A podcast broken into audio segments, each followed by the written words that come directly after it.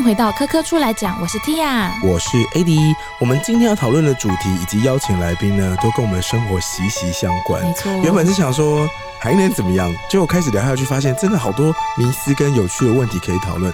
我们今天讨论的是跟天气或者是预报啊，或体感温度啊，还有比较大的范围，可能是地球暖化的声音现象。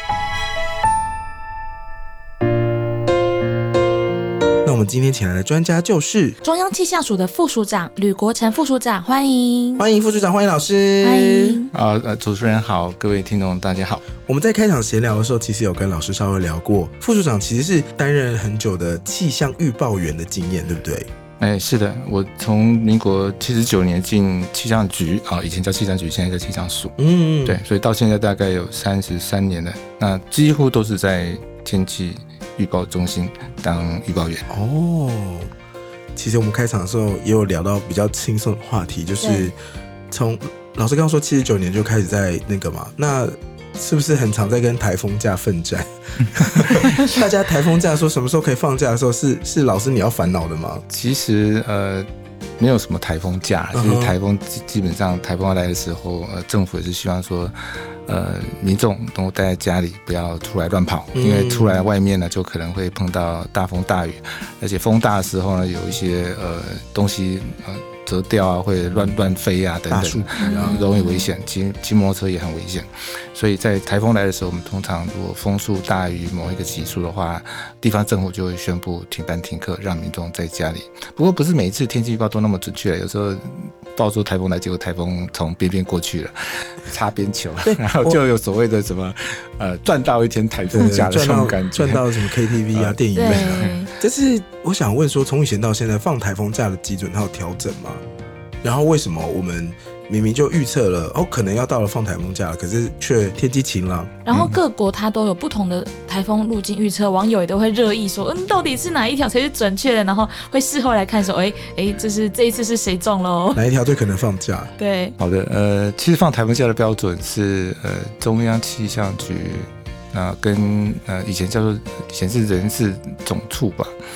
然后还有一些学者专家共同定出来的。嗯，记得刚开始的是叫做 Seven Eleven，就是平均风七级，正风十一级。嗯，啊，这个时候大家这个标准的时候是由人事总署发布停班停课的。嗯不过后来呢，每一个地方政府他觉得，嗯，每一个地方其实状况不一样，有一些譬如说比较接近海边啊，有些比较接近山区啊等等的这些地方，可能呃条件。不一样的情况之下，应该还是回归到地方政府来宣布会比较好。所以呢，之后就宣布为地方政府。那早年从这边基本上听起来很顺口，对不对？嗯。不过后来呢，有一次好像台风接近的时候，阵风只有十级啊，可是很多地方的风都蛮蛮有感的，嗯，甚至还有一些灾情。所以后来政府在检讨之后呢，把平均风呃七级阵风十一级改成平均风七级，阵风呢调降为十级。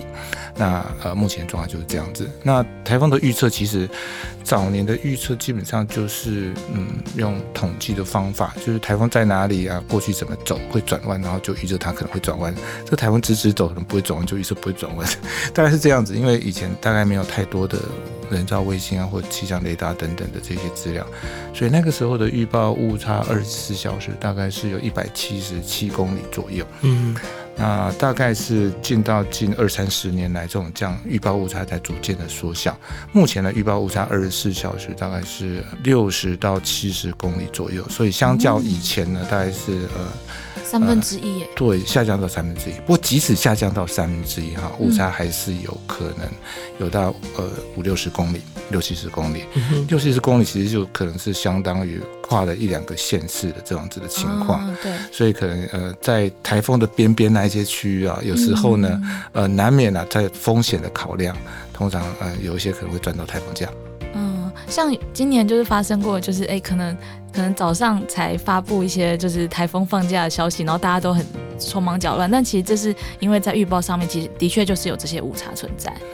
呃，其实最近的地方政府，这现实政府现在的的停班停课的操作，我觉得是相当相当的精细哦，相当的仔细，考虑的也很多。那主要是要考虑一些生活圈的问题，像最近呃，我们也发现到，其实北北基桃有些情况其实是不一样的。台风如果说从台湾北边扫过去的话，可能它影响可能就是宜兰呃新北那不过很多民众住在新北的，可能他在台北市工作，对呃，住在台北市工作，很可能他在新北等等，像这种情况，还有生活上交通的考虑，所以有时候他们在宣布的时候会以生活圈来考量。那像有时候像在秋天秋台的情况是这样，有时候沿海的风很大，可是内陆的风不是很大。那这个时候有一些呃现实政府它考量，可能就是放假的范围，可能就是在比较沿海的这一些乡镇，比较都会区的乡镇，可能还是持续的上班上课这种情况。那我想政府的这些决策都是希望说，我们民众能够在安全的环境之下工作。那受到一点威胁的话，我们必须提供一些呃适当的环境，让我们民众不要出去接受太多的风雨的影响。这个决策的考量非常非常的全面，但是因为我们录音的地点在台北嘛，然后刚老师有提到就是放台风假的事情，我每次只要印象台风假一放，台北的 KTV 一定定位都会全满，体感就觉得啊，民众其实在意的跟政府考量的都完全不一样。对不过刚好提到说，因为老师也是有那个气象预报，但是除了刚刚对于台风啊，还有台风预测这部分的变化，我还蛮想知道说，在气象预报这一块，逐年以来变化的资讯有没有越报越多？像是以前好像不会报体感温度，好像不会报，不会强调紫外线指数这些东西，是不是有越来越多加进去气象预报里面要讲的资讯啊？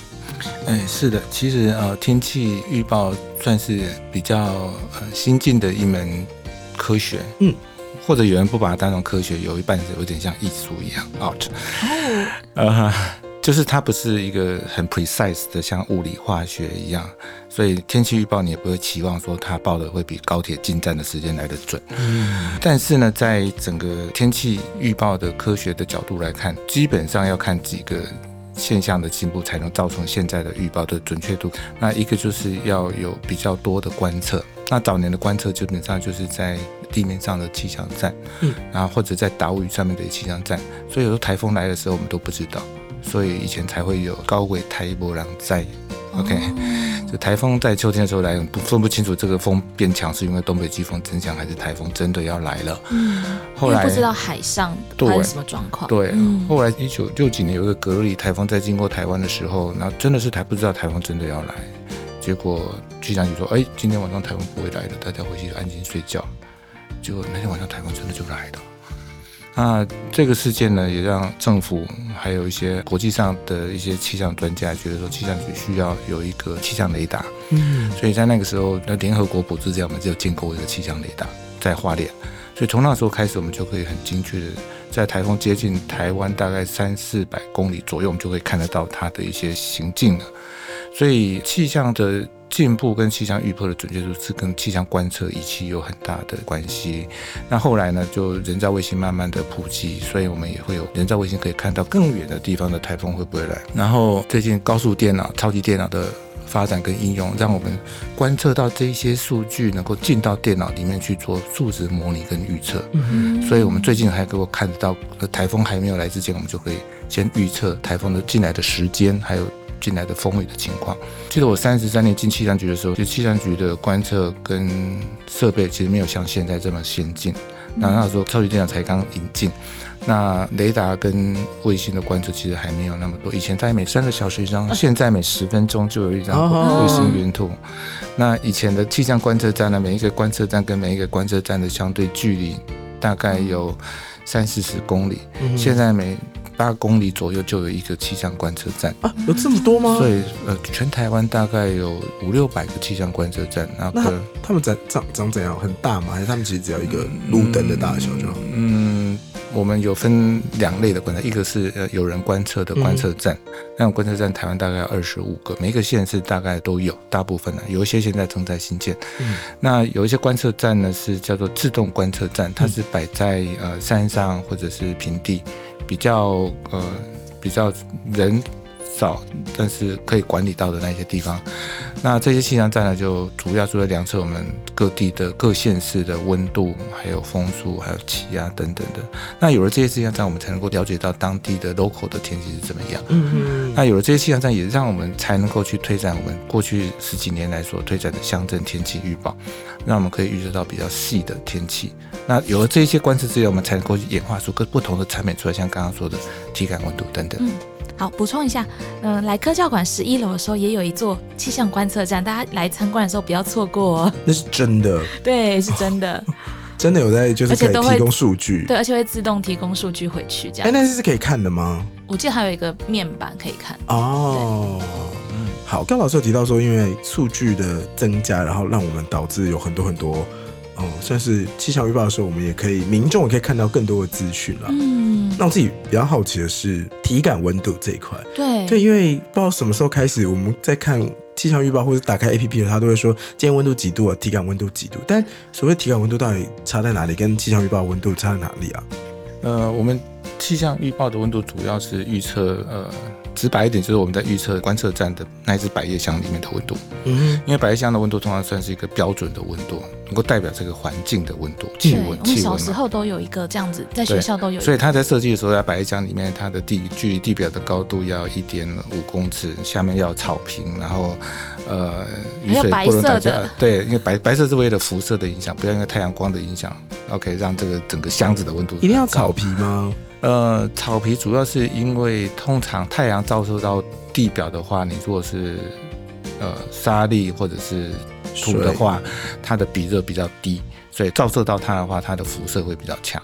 所以草皮的话，它会比较均匀，嗯那也是比较能够不会因为地表的直接的影响，就温度就上来了。嗯，可是呢，我们人体的感受的气温是不大一样的。人体的感受，譬如说我们在房间里面把电风扇打开，我们觉得比较凉。对，可是房间的气温是没有变的，对不对？嗯对，所以呢，你的感受是跟环境的温度是不一样的。嗯所以开越大，你会觉得越冷；开更大，有时候你会觉得很冷，对不对？那是因为你的皮肤的散热的影响，就好像呃，如果说同样的温度的话，你你要打针，你要先涂酒精，涂酒精，对涂酒精它会挥挥发嘛，对不对？它会把你的体温带走。所以呢，你的感受其实是不是只有那个呃温度？温度是背景。那背景呢，你如果说在比较湿的地方，你可能就会感受到你比较不容易蒸发掉你的水分。那风比较大的地方呢，你的热就容易被带走。所以，我们气象局应该是全全世界在规在规范这一个体感温度的时候，是除了气温之外，还要考虑到风速，还有考虑到你当地环境的相对湿度。嗯，所以风比较大的地方，其实就会真的会比较冷，嗯对，需要穿外套啊之类的。对，就像我们，你如果在看气象局的乡镇预报的话，你也你如果看气温啊、气温在冬天的时候，可能哎台北报十二度，淡水报十二度，可是呢，呃台北的风呢可能是一级，可是淡水的风呢是五级，然后你就去切到体感温度去看的话，你会看到哎台北的温度呢可能是变成十度，因为有风嘛哈、可是淡水的温度呢可能是更低的哈、它可能会低到 maybe 个位数的，可能是五度、六度等等的。嗯也就是在那个不同的环境之下，你所感受到温度是不一样的。嗯，诶，那下雨也会影响吗？呃，下雨当然会影响了。下雨通常呃太阳也会比较，嗯辐射量会比较少，所以你会感觉到比较凉一点。不过下雨对体感温度的影响，因为下雨通常湿度会比较高，嗯，湿度会影响到体感温度。诶所以如果是湿度高一点的地方，它的体感温度会怎么样变化？换个角度来看，湿度高的地方，你会比较不容易，被风吹？你比较不容易蒸发，你的皮肤比上面会有流汗，然后比较不容易蒸发。像在夏天的话，如果说呃温度是三十六度，然后又很湿，嗯。你会觉得很闷，就容易中暑。那个时候体感温度可能是三十八或四十度，你知道吗？你如果去三温暖的话，你如果看到那个那个蒸汽室的温度。对你蒸蒸汽的温度其实不高，对啊，可是里但是面就好热。干燥箱的温度很高。哦，OK，因为干燥箱里面很干，嗯，可是，在蒸汽室里面，它如果温度大高的话，你会变蒸笼。我会熟，我们会熟。这跟生活真的非常有关系耶。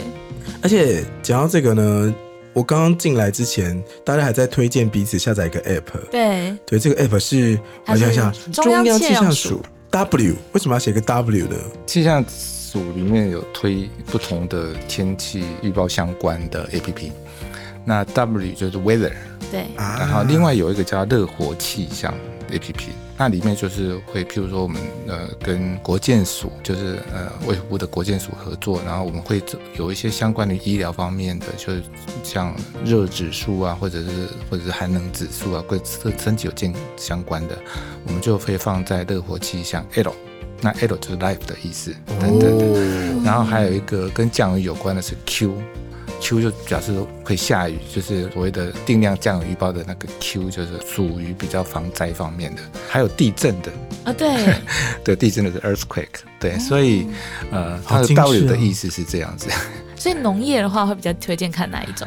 呃，农业现在比较我们的做法哈，跟农业部这一边呢，因为它农业其实蛮大的，对，农很细致。渔养殖、哦对森林，对，还有呃农粮，还有农水，嗯对，其实领域很多。我们现在正在跟农业部在谈这些气象交换，还有气象资料的揭露。那农民呢，他们在使用的通常，我鱼的不会去看看看田的 等等的，所以我们会跟他们合作，我们会 provide 一些我们细致的资料给农业部的不同的部门。那也许他们会依据他们的部门的使用者去定义他们自己要使用的相关的一些资资讯揭露的一些地方。嗯，真的很细致。可是我在看这个 app 的时候，呃，刚老师也说，它其实定位啊，或者是温度的提供，其实比我们手机原本预设的 app 来的更加精准。嗯，但这是为什么呢？就我们手机，比如说本来就会提供一个天气可以观测的，可是这个是不是温度会再更准一点？啊，是的，呃，因为我们建的气象站相当的密，在台湾。嗯，那你如果用手机 default 的 APP 的话，它呃基本上因为像 Apple 的话，它应该是用美国气象公司所提供他们的全全球的数据，那里面大概是用机器人大数据所做出来的结果。那当然，目前的预报准确度我就觉得还不错，参考度也蛮高的。嗯，那当然是气象局的会更好，尤其是你进到山区啊，或者进到河谷海边的话，你有气象局的气象局的这个 A P P，基本上它是用气象局在地的观测所呈现出来的。而且当气象局有发布什么豪雨特报啦、强风特报啦、高温特报啦，在我们的 A P P 都会呈现的。不过这个讯特报的讯息在 Apple 是没有的。但我觉得中央气象署这个 app 有个非常好的功能，就是它有个预报。然后预报你稍微往下滑，你就会看到生活气象，他就会说啊，今天要晒衣服，OK，户外 no 危险，开车嗯考虑一下，呃，都要务农的话危险。对，我觉得这个这个很赞哎。新新形态的农民力的感觉。对，它这个参考值是指紫外线吗？还是怎么样？呃，对，我们在考虑呃不同的指数的时候，是有依据民众使用的习惯去做定义的。嗯，那我们通常也会做一些呃民调。或者是执行访谈，去问相对的业者，他需要哪一方面的资讯，我们把这些资讯呢放到我们的服务里面来。我想问一下副署长，你以前有接过一些电话或一些客诉，民众打来说，哎，那个预报、气象预报都不准啊，那这样子你们会怎么去回应？嗯，我觉得要先同理，嗯，先听他抱怨完，然后就问他说你是哪里，嗯然后呃你碰到的天气是怎么样？那会跟他解释我们的天气过去的预测为什么会是这样子。进来打电话进来，一个是理性，一个是不理性。有一些骂完之后就不听你回应就挂。啊那有一些你跟他解释，大部分人都了解，因为嗯其实他可能在媒体上看到是大范围的预报，就譬如说他看到哎台北明明报下雨，为什么没有下雨？那我合作我那那你可能住哪里？他说哦我家住天母，哎啊天母对啊，今天报下雨，可是天母都不下雨。我就跟他讲说，其实我们在那也要闲，我们这样也要闲，嗯不下雨不是很好吗？呃对，所以呢有时候呢我们去搭自行车的时候就我讲天气报怎么样？我天气报超好的。我说不过我们今天报下雨都没下雨，你看这个地方没下雨，那哪里没有？南港那边雨下那么大。啊，对对，所以他们就会给我们很很很大的 encourage 鼓励我们。所以其实呃也是因为这样子，我们大概是在民国一百零一年，我们正式推出乡镇预报，也就是说我们就要把这个呃地方性的呃有关在地特色的天气要把它报出来。嗯以台北市来讲，其实我们台北市在万华、中正，然后一直到士林，甚至到天母这这一块，其实是在东北季风的时候是比较不容易下雨的。对，不过呢，在你们知道东北季风的雨主要是从基隆那边下过来的。嗯那下过来之后呢，气流过了山之后会下沉，所以虽然说上空有云，可是上空的水滴滴到一半之后就蒸发掉了，所以我们地面感受不到下雨。哦不过你在南港南港戏子那个地方啊，其实山也不高，而且那边有一条纵谷，对不对？对，所以雨下下过来就直接飘进来，那个雨是不会蒸发掉的，所以那个地方的雨通常会下的比较绵密，比较有点像东北部的降雨。好科学觉，原来是这样好子。，所以呢，我们推出了乡镇预报之后，基本上就可以表述这一种天气形态。嗯，不过我们电视公司啊，通常它要报的天气都是全台湾的，所以它不会把台北报的那么细。原来如像这种情况的，他们在播台北市的降雨，一定是播会下雨，嗯否则的话，民众一定抱怨啊。对一般的民众哦，下雨你报下雨，结果没有下雨，他不比较不会 complain。嗯或者说你如果报不下雨，他下雨的，他 complain 地方就很多。对，所以所以我们通常会问说，哎，住哪边你对你住哪边，嗯什么时候？对，什么区？您住哪儿？对我自己非常有感，因为我自己住内湖你也打过电话？然后没有，我上班的地方在市里，所以我其实像我有下载那个生活 app、嗯生活气象 app，、嗯然后我就会把这两个区都把它下载下来，这样我就可以，叉对比吗。对对对，我就可以看到说，哦，今天到底要不要带伞，对，或者是哎，今天要不要穿外套这样子。哦，哎，那我也想问一下，因为副组长这边气象经验非常的丰富啊，那我们从以前到现在，就是以你的经验，这样几十年来，全球或台湾的温度跟紫外线有没有什么样的变化？然后会跟我们最近又在重新热到的全球暖化议题有相关吗？哦，大灾问啊，对，没错，今天的大重点。呃，其实就我的经验来看，这一段时间其实呃还是有一些变化啦。嗯那以我们早年在报基隆，其实那个地方常常会下雨，真的是降雨日两百天的雨日。那最近几年其实降雨的日数变少了，嗯，嘿，这的确是有点气候性的差异。嗯，那这种气候性，当然有人说全球暖化的影响啊，whatever，不过有很多认证还是要去做了，还是说呃，全球暖化的过程里面呢，就变成我们的小水滴就变少了，大水滴就变多了。那一般在迎风面的降雨，主要是比较小的水滴，不像夏天那种比较大颗的水滴，所以呢，就造成了呃小雨的日数变少了。不过大雨的日数并没有变多，但是大雨的量变多了，所以一下下来雨就下很大。嗯，很集中。对，所以极端降雨就越来越多，等等的，会有这样子的表述啦。嗯，为什么是小水滴跟大水滴？这是什么意思？呃，小水滴你的温度越高的话，它就容易被蒸发掉嘛，是吗？嗯，对啊，这跟你的环境的温度是有关的。哦嗯，但是为什么大水滴会下得更剧烈？好，那空气中其实温度每升高一度 C，我们空气中的含水量大概会增加七 percent。嗯，那在全球暖化的过程里面，温度平均温度比过去高，所以相对来讲，空气中的含水量就比较多。所以你一下雨的话，下下来的雨就会比较噼里啪啦。对，就会像你的毛毛巾有没有？你如果毛毛巾都是很多水汽在里面，用力挤就会挤出很多水出来，对，是一样的。嗯，嗯，我们在开麦前有聊到，就是高山到底为什么气温会比较低这个问题。那我们各自都猜了很多答案，但是好像还没有一个很呃，就是很完整的一个。呃，答解答，所以再请副组长帮我们呃，就是解答一下，为什么我们爬山的时候，诶明明就是离离太阳比较近啊，近对，为什么气温会变低呢？哦，对，这个是嗯、我们我们其实我们也常常去各个小学去做科普，对，这小学生常问的问题。其实呃，我们地球上的温度主要是来自于太阳。那太阳照射到地球之后，地球收吸收的能量之后呢，它会散发出去到外太空。那中间呢有一个我们有大气层，大气层里面有温室气体。这个温室气体很特别，它不吸收太阳给它的热，它是吸收地表给它的热。哦，嗯，好，大家所以呢，你就很清楚的知道说，其实如果你热源是来自于地表的话，你越接近地表，你的温度会越高，高。高好，那你现在在高山嘛？高山其实吹到你的空气是离地表距离比较比较远的空气，嗯对，所以你如果在高山风很大的时候，你会觉得很冷。哦可是你在高高山，如果说哎太阳也很大，哎你不会也很热啊？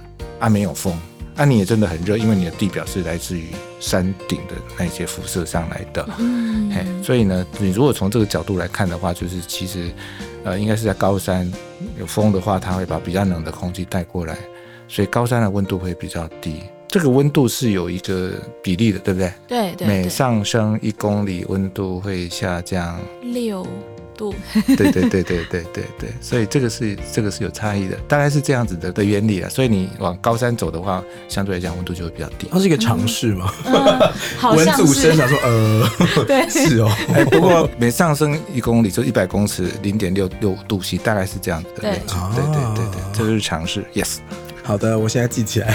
自然科以后爬山就知道了。可是台湾是不是真的也是越来越热？因为我们录音的此时此刻，今天是十一月了。对我穿短袖来录音，对，蒂这礼亚也穿短袖来录音，这礼拜还有三十二度的高温呢、怎么回事？所以这是大家都知道是什么圣婴现象啊，全球暖化。什么是圣婴现象？嗯，先讲全球暖化。好，OK，那刚刚有提到说，其实地球的温度是主要是来自太阳。嗯，那太阳照射到地面，由地面散热，散热出去把我们大气层增温了。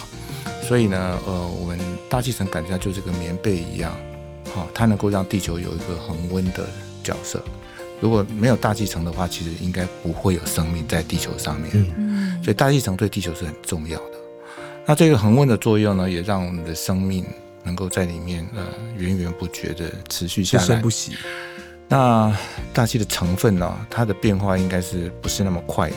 就是因为地球到现在已经是六十四四十六亿年了，嗯那我们人类到现在也才呃几万年，在这段时间呢，其实成分的变化不是说非常的大。从过去的一些，包括一些冰蕊的一些分析啊，我们也发现说，其实在过去这段时间，人类活动以来的这段时间，其实大温度的变化不是那么大。可是，在工业革命之后，我们我们发现我们的呃二氧化碳增加很高，同时呢，平均温度也不断的在上升，也就是说，我们的温室气体的那个成分，我们的盖的那个棉被成分不一样。那也因为这样子呢，所以我们也发现到全球各地的整体的平均温度这百年来是在增加的，嗯包括海洋，包括陆地。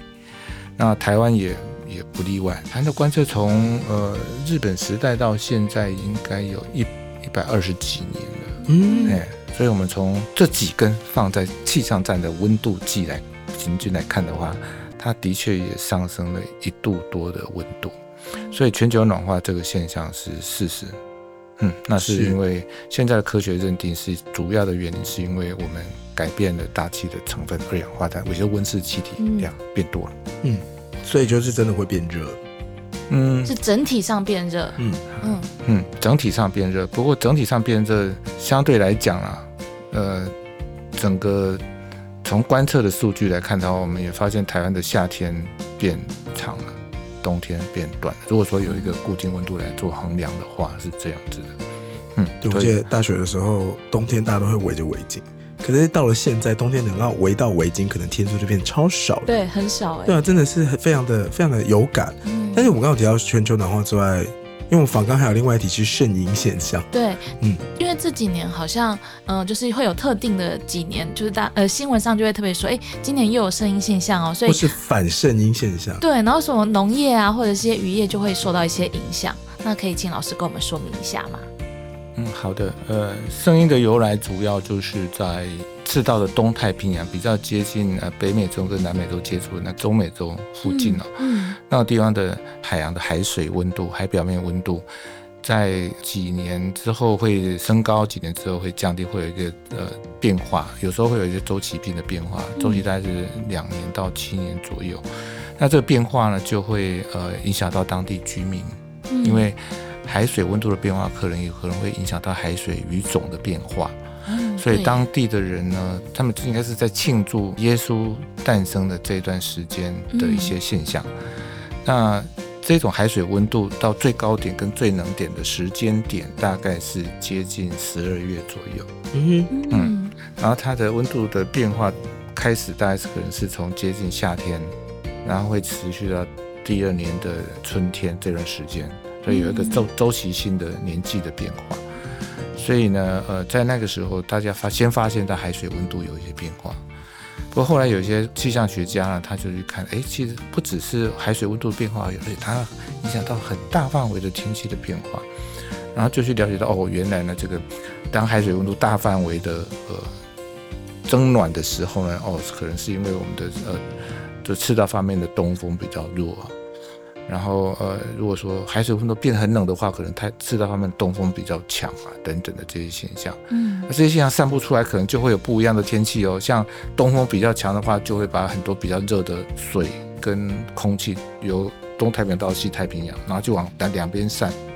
那往南边直接冲到就是澳洲，所以在澳洲啊，在反圣婴年，就是东风比较强的这种，通常就是他们容易产生下雨的这种情况，就是大雨。嗯那如果比较弱的话，有可能他们就常常会有干旱，甚至森林大火出来。嗯，所以有些地方是很容易受到声音的影响的。嗯，那我们台湾还是会有，台湾一般在上一年的时候，也就是在呃东太平洋那个地方海水温度比较高的时候，那个时候台风的生成的位置通常会距离台湾比较远，所以呃如果说有台风要侵袭台湾的话，它经过的路程会比较长，经过路程比较长，海水吸收的那种水汽就比较多，台风就会比较强。嗯所以通常在圣婴年影响到我们台湾的台风，通常不是中台就是强台。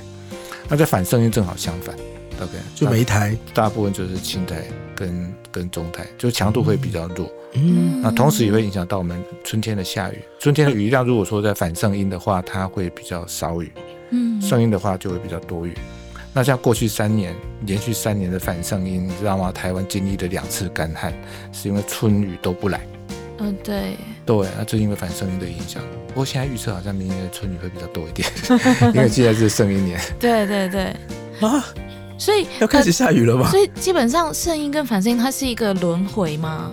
呃，如果说把过去五十年来看，圣婴有几年，反圣婴有几年，还有正常不是圣婴或反圣婴有几年，嗯大概是一比一比一啊，大概是这样。就轮流的意思吗？对对，那不见得会轮流，有时候会比较长，像过去连续三年，有时候会两年，还有正常几年，嗯对，有点有点随机啦。因为我们其实对声音反声音的变化，因为还在观察。来自，对对，这我不是很清楚，就讲观察。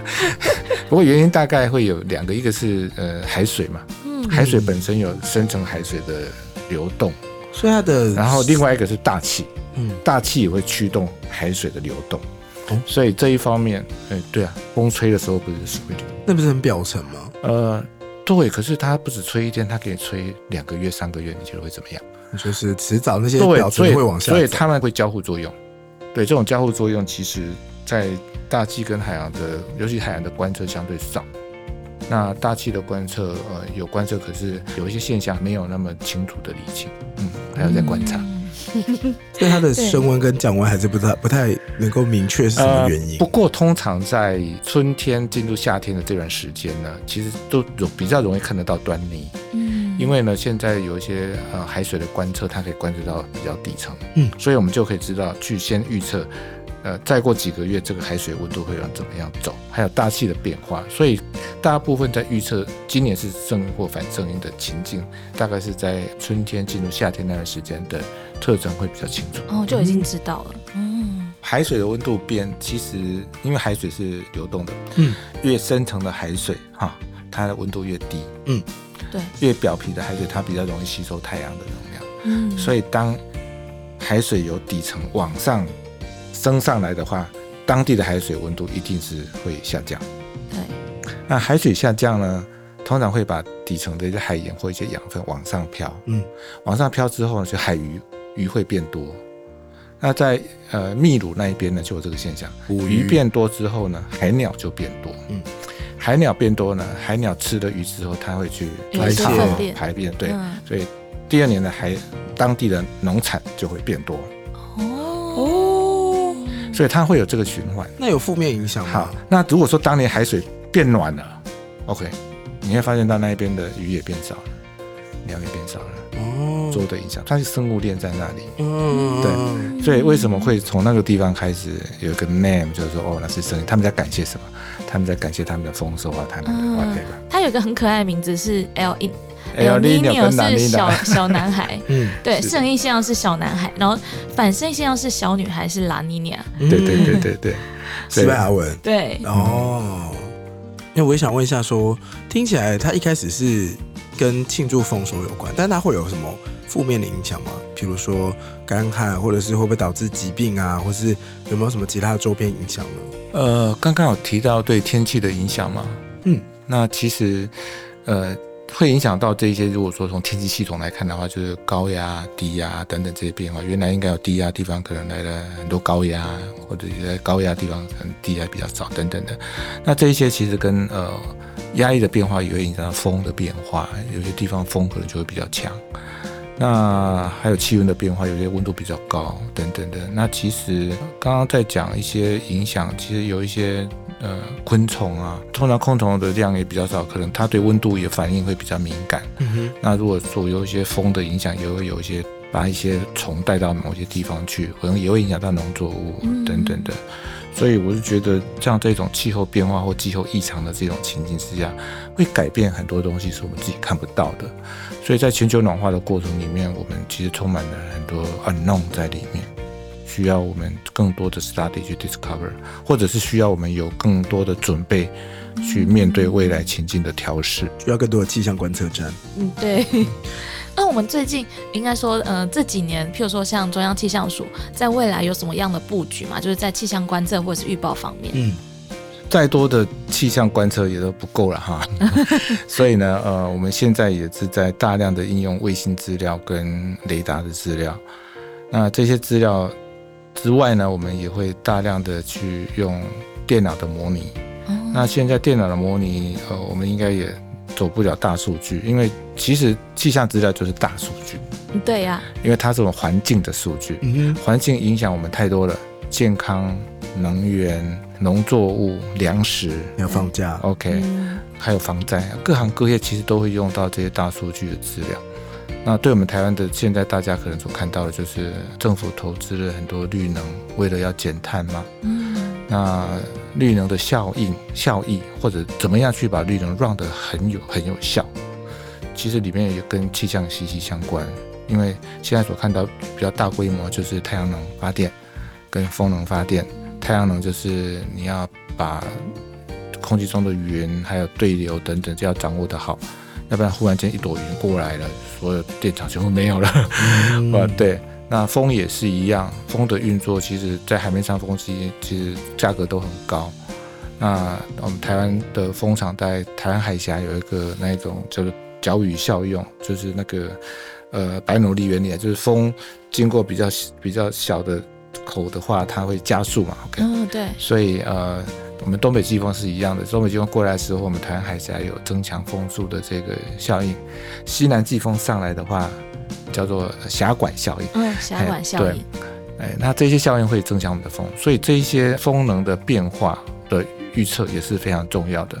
还有我们那么多风机，其实风太大对它的安全也有影响等等的。这些如何去让我们的绿色能源，尤其太阳能跟风能能够更有效率的应用跟调配，也是我们气象署将来要努力的。嗯那我们也发现到，其实不管是天气预报或天气服务，光靠气象署的能力是不够的。对，所以我们也期待说，我们这些数据开放跟公布，还有跟一些呃民间单位或者相关的政府单位能够合作，共同去让我们在整个气候变迁、全球暖化的环境里面，能够做好更多的调试，更好的调试。一个是让我们保护我们生命财产的安全，嗯另外也是让我们整个呃社会经济能够更加蓬勃发展。嗯，我非常全面的一个收尾。好，非常感谢气象署副署长吕国成副署长来这边跟我们分享这么多的内容。